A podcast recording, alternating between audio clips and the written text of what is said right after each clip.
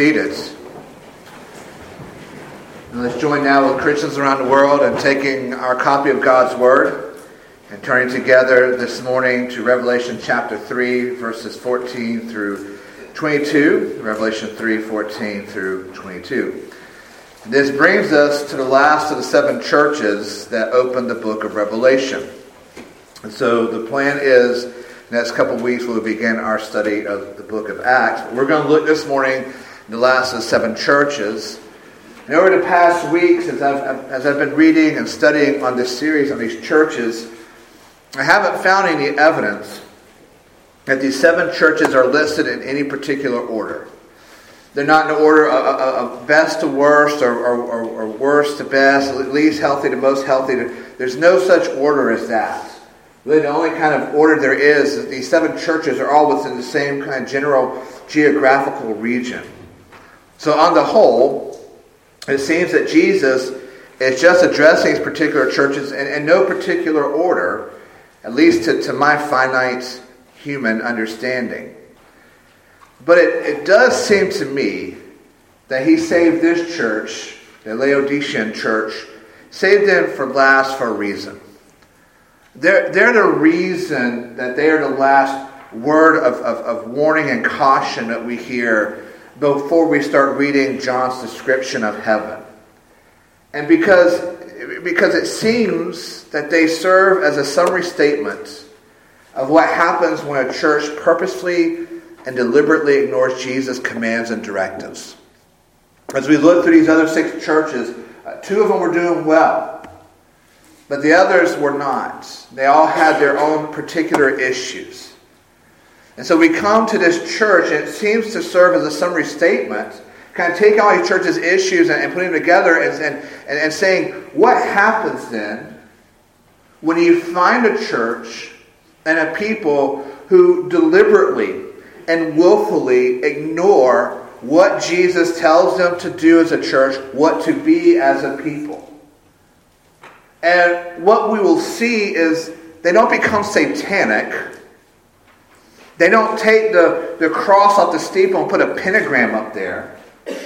They don't start involving themselves in cultic worship. But they do start putting their human opinions and earthly desires above God's word and commands. They're no longer primarily concerned about being a church for Christ that follows Christ.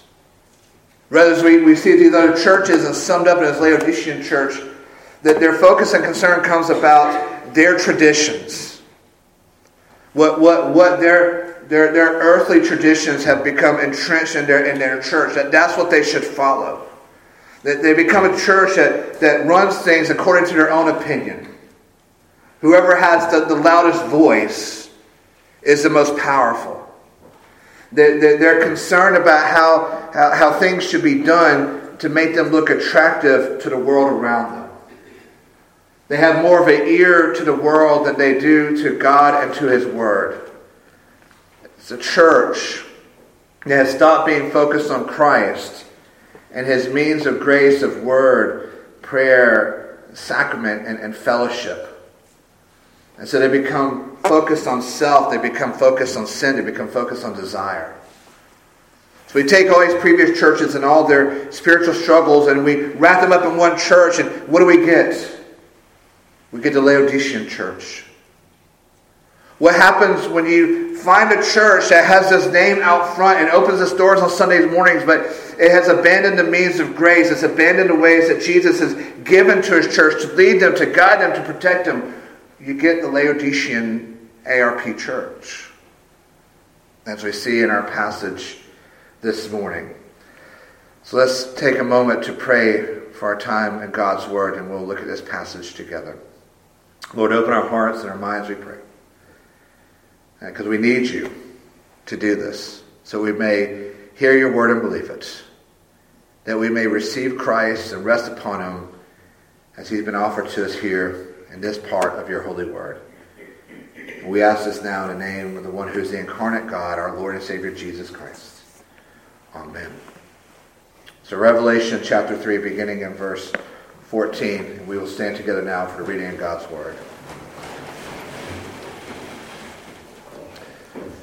And to the angel of the church in Laodicea, write the words of the Amen, the faithful and true witness, the beginning of God's creation. I know your works. You are neither cold nor hot. Would that you were either cold or hot. So because you are lukewarm, you're, you're neither hot nor cold, I will spit you out of my mouth. For you say, I am rich, I have prospered, and I need nothing. But not realizing that you are wretched, you're pitiful, poor, blind, you are naked. I counsel you to buy from me gold refined by fire, so you may be rich, and white garments so that you may clothe yourself, and the shame of your nakedness may not be seen, and salve to anoint your eyes so you may see. Those whom I love, I reprove and discipline. So be zealous and repent. Behold, I stand at the door and knock. If anyone hears my voice and opens the door, I will come into him and eat with him, and he with me. The one who conquers, I will grant him to sit with me on my throne as I also conquered and sat down with my Father on his throne. He who has an ear, let him hear what the Spirit says to the churches. The grass withers and the flowers fade. The word of our God stands forever. Amen. You may be seated. So over the years I've been here with you as your pastor, I have shared, I believe, various parts, probably a whole of my testimony of faith, either from the pulpit Bible studies, prayer meetings, and, and, and, other avenues. And the summary of it is really this. It was around when I was six or seven when my family started going to Shaw Heights Baptist Church in Sumter. Before that, we weren't a, a church-going uh, family, but we started going. And when I was 10 years old, I was, I was baptized in that church. But the reason why I was baptized is not because I felt the call of the Lord. It's because all my other friends were being baptized. And I didn't want to be a black sheep at Shaw Heights. It's not a good look for a Baptist kid to not be baptized. So I walked out 10, at 10 years old to, to be baptized. But it wasn't until I was 15, it was the fall of my uh, sophomore year in high school. And I came home one night after youth group. I couldn't tell you what the message was, I have no idea. I don't even know who was teaching that night. It was that evening that I began to realize truly my need for Jesus the Spirit of Christ opened my mind and my heart to the fact that not only was I a sinner, but that I needed a Savior. So, laying in my bed, September of my sophomore year of high school, I prayed, and Jesus received me. But when I was 16, beginning when I was 16, for various reasons, I began to fall away from the faith. Uh, I fall away as far away as I, as I possibly could. Now, I will tell you, during that time, I would tell you I was a Christian. Doesn't matter how drunk or stoned or both I was, I would tell you I was a Christian. I would make the occasional appearance at church because every Christian should go to church, at least Christmas and Easter. And I would go generally, I think, around Christmas. I, I would say the occasional prayer, especially when, when things were going wrong. That's when you pray, right? But there wasn't a single trace of Jesus in my life. There was a love of sin, there was a love of sinning, but not a love of Savior. Fast forward to summer, I turned 21, I'm home from Winthrop for the summer. And it was this passage in Revelation 3, 3, especially the part about being lukewarm, that just began to, to run in this continuous loop through my brain. It's like one of those, it reminds me of one of those, you know, electronic news uh, tickers that's on the side of buildings and cities uh, that, you know, just continuously running the headlines over and over again. And, and, but there was only one headline that was running through my brain over and over again throughout that summer that says, I know your works. You're not hot or cold. And because you're lukewarm, you're neither hot nor cold, I'm going to spit you out of my mouth. And that's what just ran through my brain over and over again. It's as if the Spirit of God took the, the, the, few times in my younger years where I tried to read the Revelation. He took those few times when I read this passage and he, he tattooed it on my brain. And for that summer, I just couldn't escape it. It was always there, running through my brain all the time. And it took most of the summer for it to run through my brain because I'm not that smart. I'm pretty hard headed. So it took pretty much all the summer for it to run through my brain for me to finally get the point this is me. This isn't just a church in Laodicea. This is me. I am lukewarm in my faith. I am lukewarm in my life. I didn't want to go to hell. I used to have nightmares about going to hell. Nightmares of going to hell and to prison. I didn't want to go to hell. So I know as a good Baptist kid, if you don't want to go to hell, you need Jesus. But I didn't want to live all the way for Jesus. I liked my sins. I enjoyed my sins. I had a good time with my sins. From the time I was 16 to 21, I had a good time. I didn't want to be 100% for Jesus. But I knew I didn't want to be 100% against him. And finally, it dawned on me James, this is you. You're the lukewarm Christian. I'm not, I wasn't going to take a true stand for Christ, but I wasn't going to take a true stand against Christ either. And so, through the ministry of the Spirit of God, it was this passage that helped me to understand that as a professing Christian, as someone who has professed to, re- to receive and rest upon Jesus alone for salvation, as he's been offering a gospel, as someone in a position that being lukewarm was an eternally dangerous place to be. Now I realized I need to make a decision. Either I'm going to live for Jesus or I'm going to walk away from him. And it's just it was just that simple. Either I'm going to be all the way for Jesus or I'm going to walk away and quit playing this charade of a game. So this passage hits close to home for me. Because I'm standing here today because the Lord used this to convict me that I was being lukewarm. To convict me from being lukewarm to being a Christian who sought to live for Christ in all my life. Now understand, I'm not a perfect Christian uh, by any means. But I strive to be a Christian who will never be lukewarm again I try to be a Christian who, who at least desires to love and, and, follow God with all my heart, mind, soul, and strength, and to love my neighbor as I ought. Now, I say all this to also for you to understand this about me. I know I can really hammer on the need for living for Jesus. I know I can really hammer on that need for being 100% for Him in, in, in all your life, to take on Paul's emphasis that for me to live as Christ.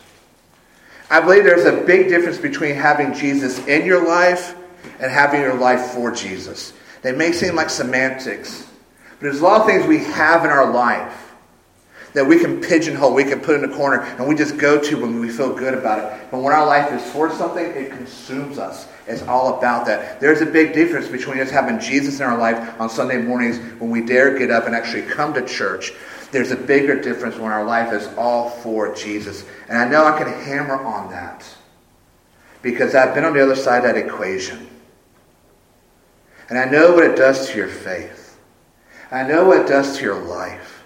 And I know what it does to your testimony when we choose to be lukewarm. And that understanding and that conviction comes back here to the final word, the final word of caution to us from Laodicea. Because I think this is one of the greatest struggles for all Christians. I think one of the greatest struggles for all of us is the struggle of being lukewarm. We don't want to go to hell. We like things about Jesus, but there are just some things we're going to keep from him. So we look at this church in Laodicea, and their great sin is that they were a lukewarm church and a people. They claimed the faith, but they were, nearly, they were not fully committed to it in mind and in heart. And like I've already said, I think if we were to take all the spiritual struggles of the, churches we've talked to so far and put them in one church, you have the church in Laodicea. Because this is the great struggle, I believe, not only for many Christians, but for all Christians, even for us here this morning. So it would do well for us to actually listen this morning. To listen to this word of caution that Jesus doesn't have to give us. but who graciously gave it to his church some 2,000 years ago to be preserved in his word for us to hear it together this morning. A little bit about Laodicea. Uh, it was near the New Testament city of Colossae, uh, Colossae, however you want to say it. Uh, and that's where the letter of Colossians was written. Uh, Laodicean church, we believe, was probably founded by a, man, named, by a man named Epaphras, who was a Christian preacher who spread the gospel to his fellow Colossian citizens, and we believe he made his way on uh, to Laodicea. Paul bears witness to, to coming to visit him while he was in prison in Rome. And there, watching Epaphras uh, pouring out his heart in prayer for the people in Laodicea. We understand the city was a commercial center and it, had, it was thriving medical and textiles. They also had an, an eye salve that people would come all around to get. From archaeological work, we also find it was famous for its worship of Zeus, uh, who appears in some of the city's coins. So, just like all the other churches, and like our church as well, this is a church in a, in a secular society. It wasn't in a religious friendly society. But as we read this letter, as we continue to look at it, one thing I hope stands out to you, or, or will now, is that there are no items of praise from Jesus to this church. I don't know if you noticed this, but, but in the letter that Jesus sends to them through, through, through the angel, there's no slap on the back for a good job. There's no, you know, attaboy or attagirl uh, for, for anything with the Laodicean church.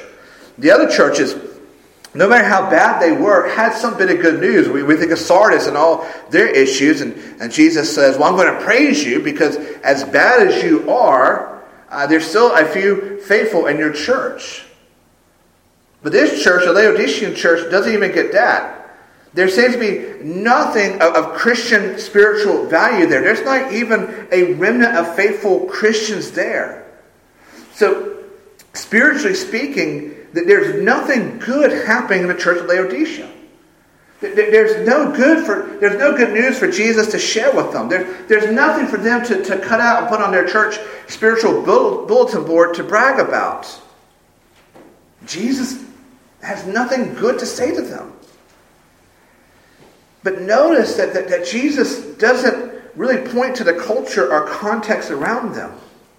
There, there's no mention of trouble from the outside, trouble coming in with enemies or persecutors or heretics. We, we, see that with the other with the other churches, right? There's synagogues of Satan. There's the there's the culture around them, and so Jesus was saying to them, "Look, look, church, you you have a problem.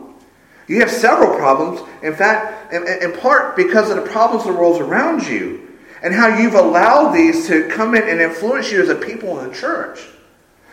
So, yes, they have problems, they have things they're responsible for, but there is an outlying context for them as well. But we don't find that here. Jesus doesn't say, look, there's a synagogue of Satan over there.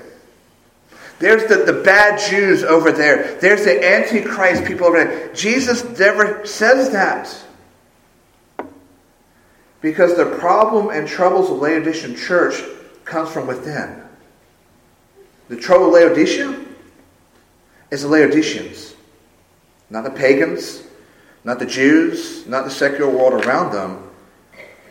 The trouble of Laodicea is the Laodiceans. Now, many of us here this morning are good Scott Irish Presbyterians.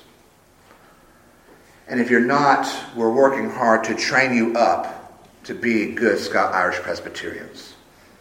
It's part of being like this and some of us are harder than others, especially Yankees, but we're not going to say names. Hi. but many of us know the name William Wallace, the great Scottish warrior who fought for Scotland's independence from England. Whole movie's made for him, right? Braveheart.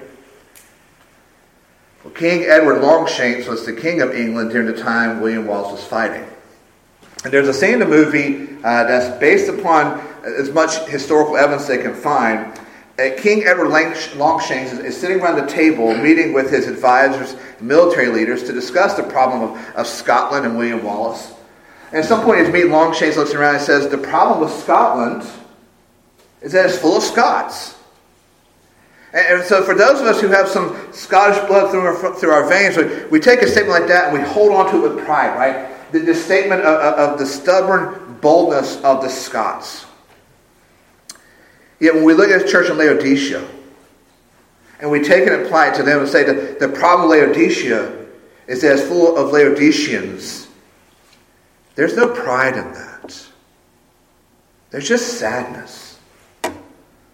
Sadness that a church could fall to such depths that they are a worse enemy to themselves than what is outside their church walls and the world around them.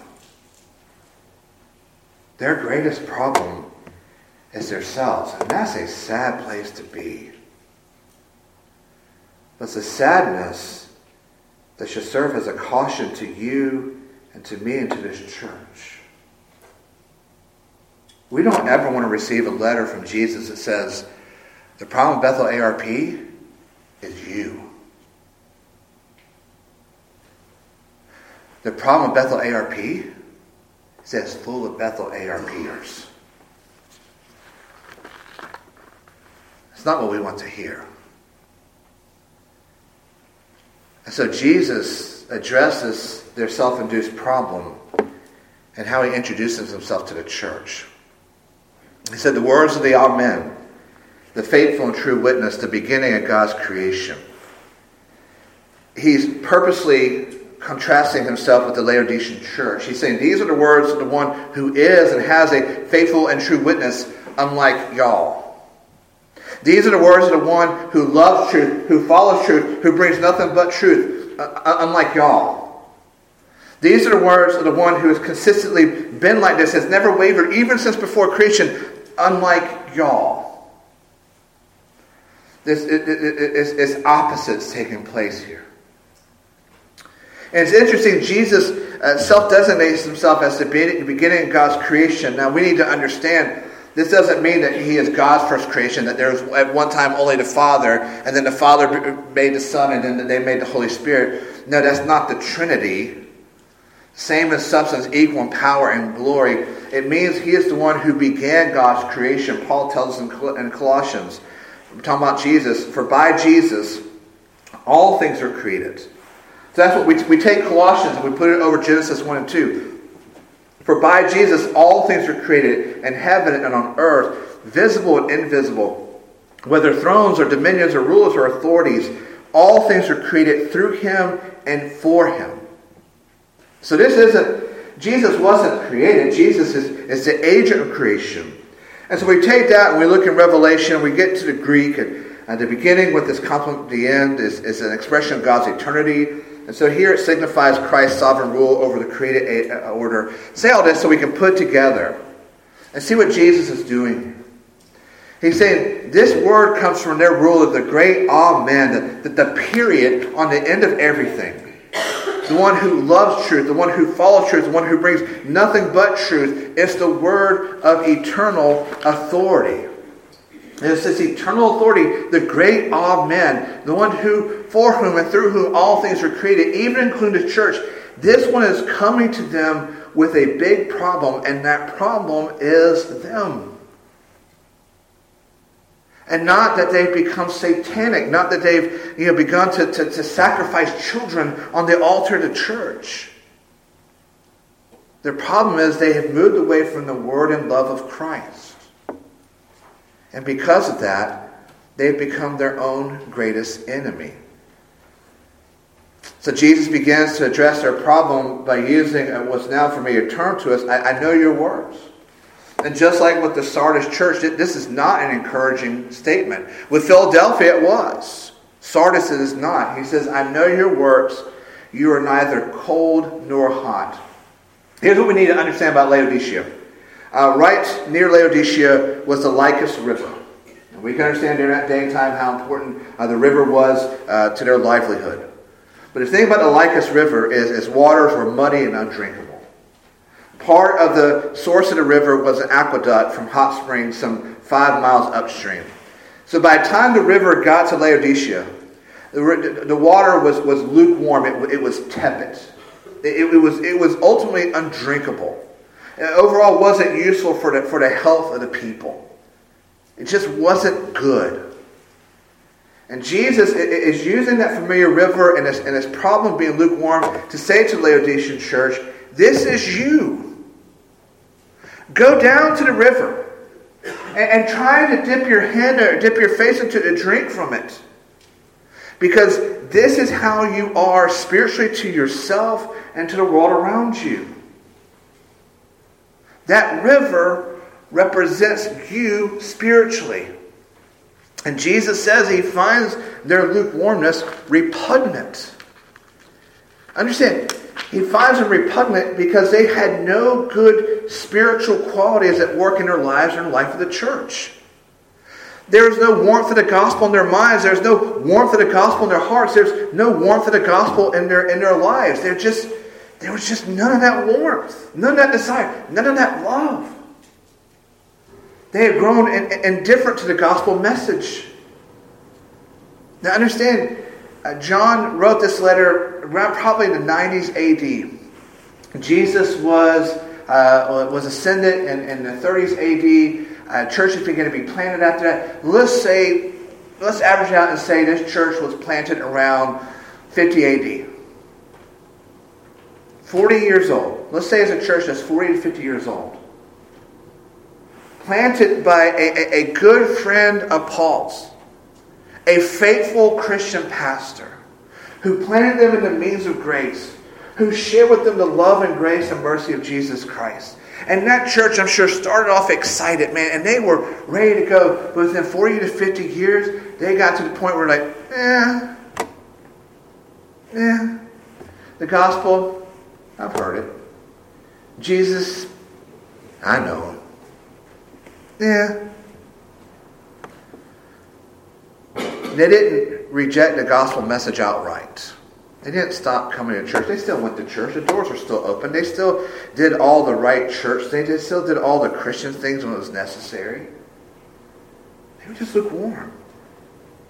They have become, they had ceased to be amazed at who Jesus is and, and, and, and ceased to be amazed at what he's done for their people. If we could have gone to church at that time and we could have sang Amazing Grace with them, Spiritually speaking, it would have sounded like a funeral dirge. Because there is nothing amazing about Jesus to them anymore. There is no desire to love God with, with all their heart, our mind, or soul, strength. There is no desire to love their neighbors as themselves. Grace was no longer amazing to them. Mercy was no longer encouraging to them. Joy was no longer found in Christ.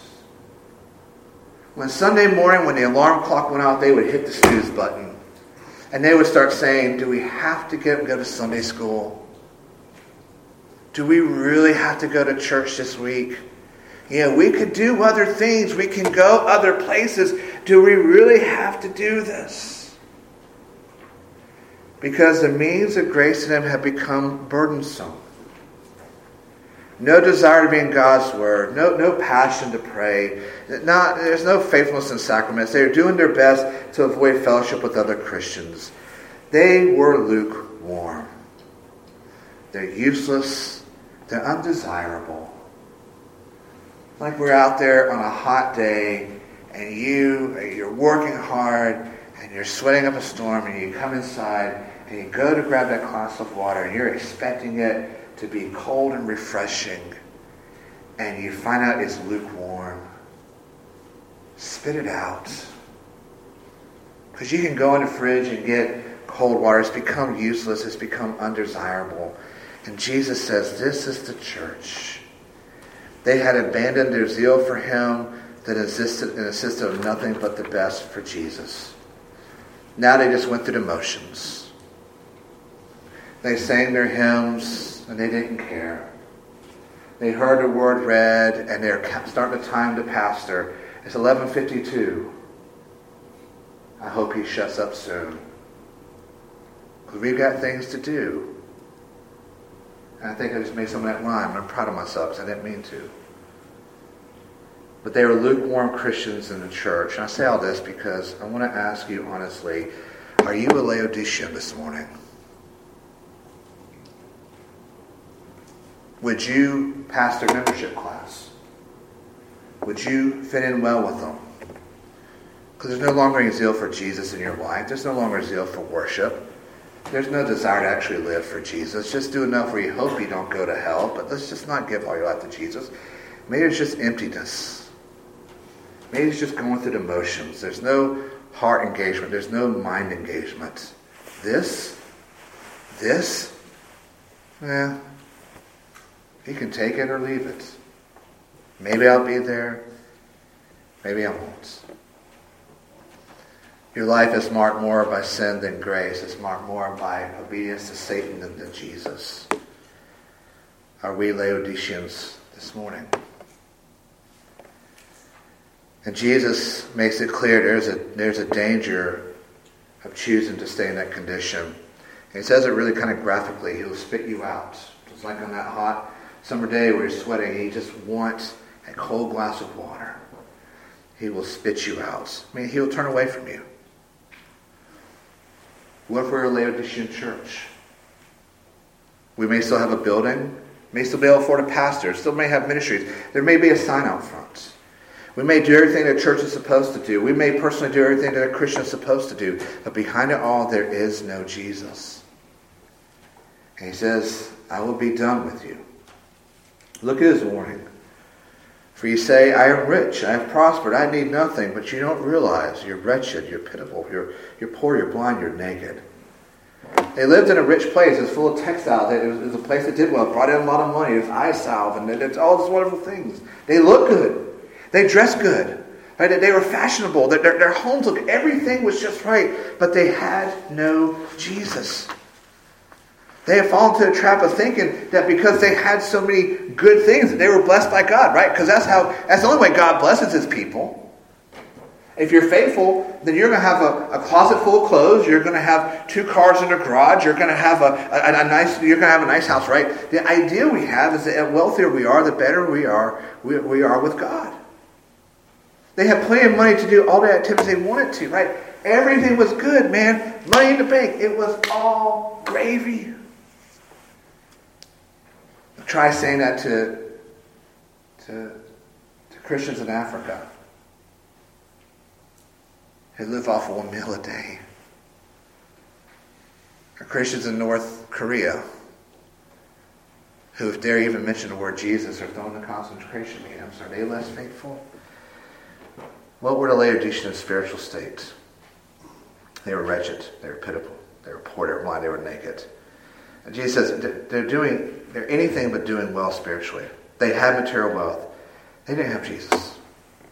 They had nice things. They didn't have Jesus. They had material things. They didn't have Jesus. They redirected their focus away from him and eternal issues, and therefore they had grown lukewarm in their spirit and faith. Spiritually, they were, they were wretched, they were pitiful, they were poor, they were blind, they were naked. And Jesus says, I am just about done with you. Three strikes and you're out, and this is your second strike. And you get ready to know what it means to have nothing spiritually, of what it means to truly be apart from me. And here Jesus could have been done, couldn't he have? He could have just shut the book and said, I'm done with your people. The Apostle John has this, this high Christology at work in his letters. Behind this is the prologue of the Gospel of John, where he introduces Jesus with his words. He is the one who is full of grace and truth. Because listen what Jesus says in verse 19. Those whom I love, I reprove and discipline. So be zealous and repent. Jesus points to, to human relationships, ultimately point to the, to the fatherly relationship, heaven, saying that he will reprove those whom he loves, calling them to repent before he intervenes in judgment. Because as we read in Hebrews 12, we know we are loved by God when he disciplines us. We've all been at the store.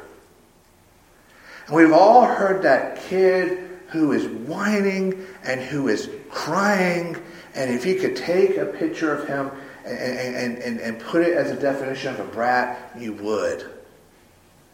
Why? Because the parents refuse to discipline him. And what do we think? If only that parent loved that child enough to shut him up, to tell him no. And that's what the Bible tells us. We know we're loved when God disciplines us. And it may be that some of us this morning are under the hand of God's discipline because we're becoming Laodiceans. Maybe things aren't falling apart in your life, but there is something different. There is something that's just not right. And it could be like we read from Psalm 32, it's the heavy hand of God on you, not to press you down and, and, and, and, to oppress you, but to get you to recognize your condition. It's not because he hates you. He loves you. He doesn't want to see any of us end up like the Laodiceans. He doesn't want any of us lukewarm. He doesn't want any of us to, to recognize our situation as being lukewarm and going, but I want to stay here. He wants us to be spiritually growing. He wants us becoming more like Jesus. He wants us to grow in grace and knowledge. So he says then, he calls us to repentance. To, to understand the sins that, that keep us there so we can turn from them and turn back to Him for, for, for, for, full intention and striving for a new obedience. That's the answer to our lukewarmness. That's what Jesus says. That's, that's always the answer. To turn back to Him.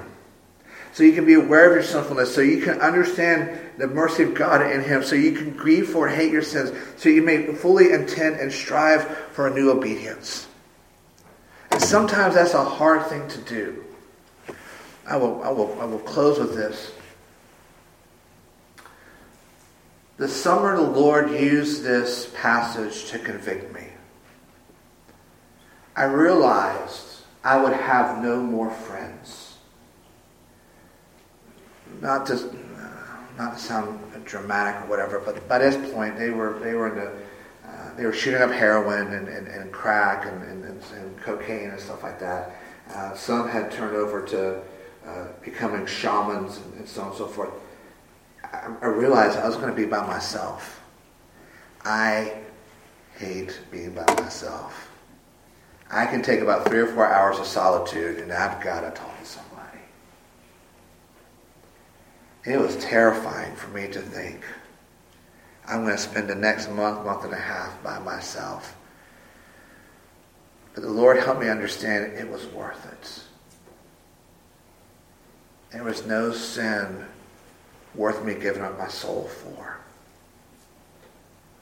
The temptation for you this morning may be my sin isn't that bad. My condition isn't that lukewarm. It's the same thing Laodiceans said. And they're no longer there. When we listen to his call and we understand that conviction, that he says this I stand at the door and I knock.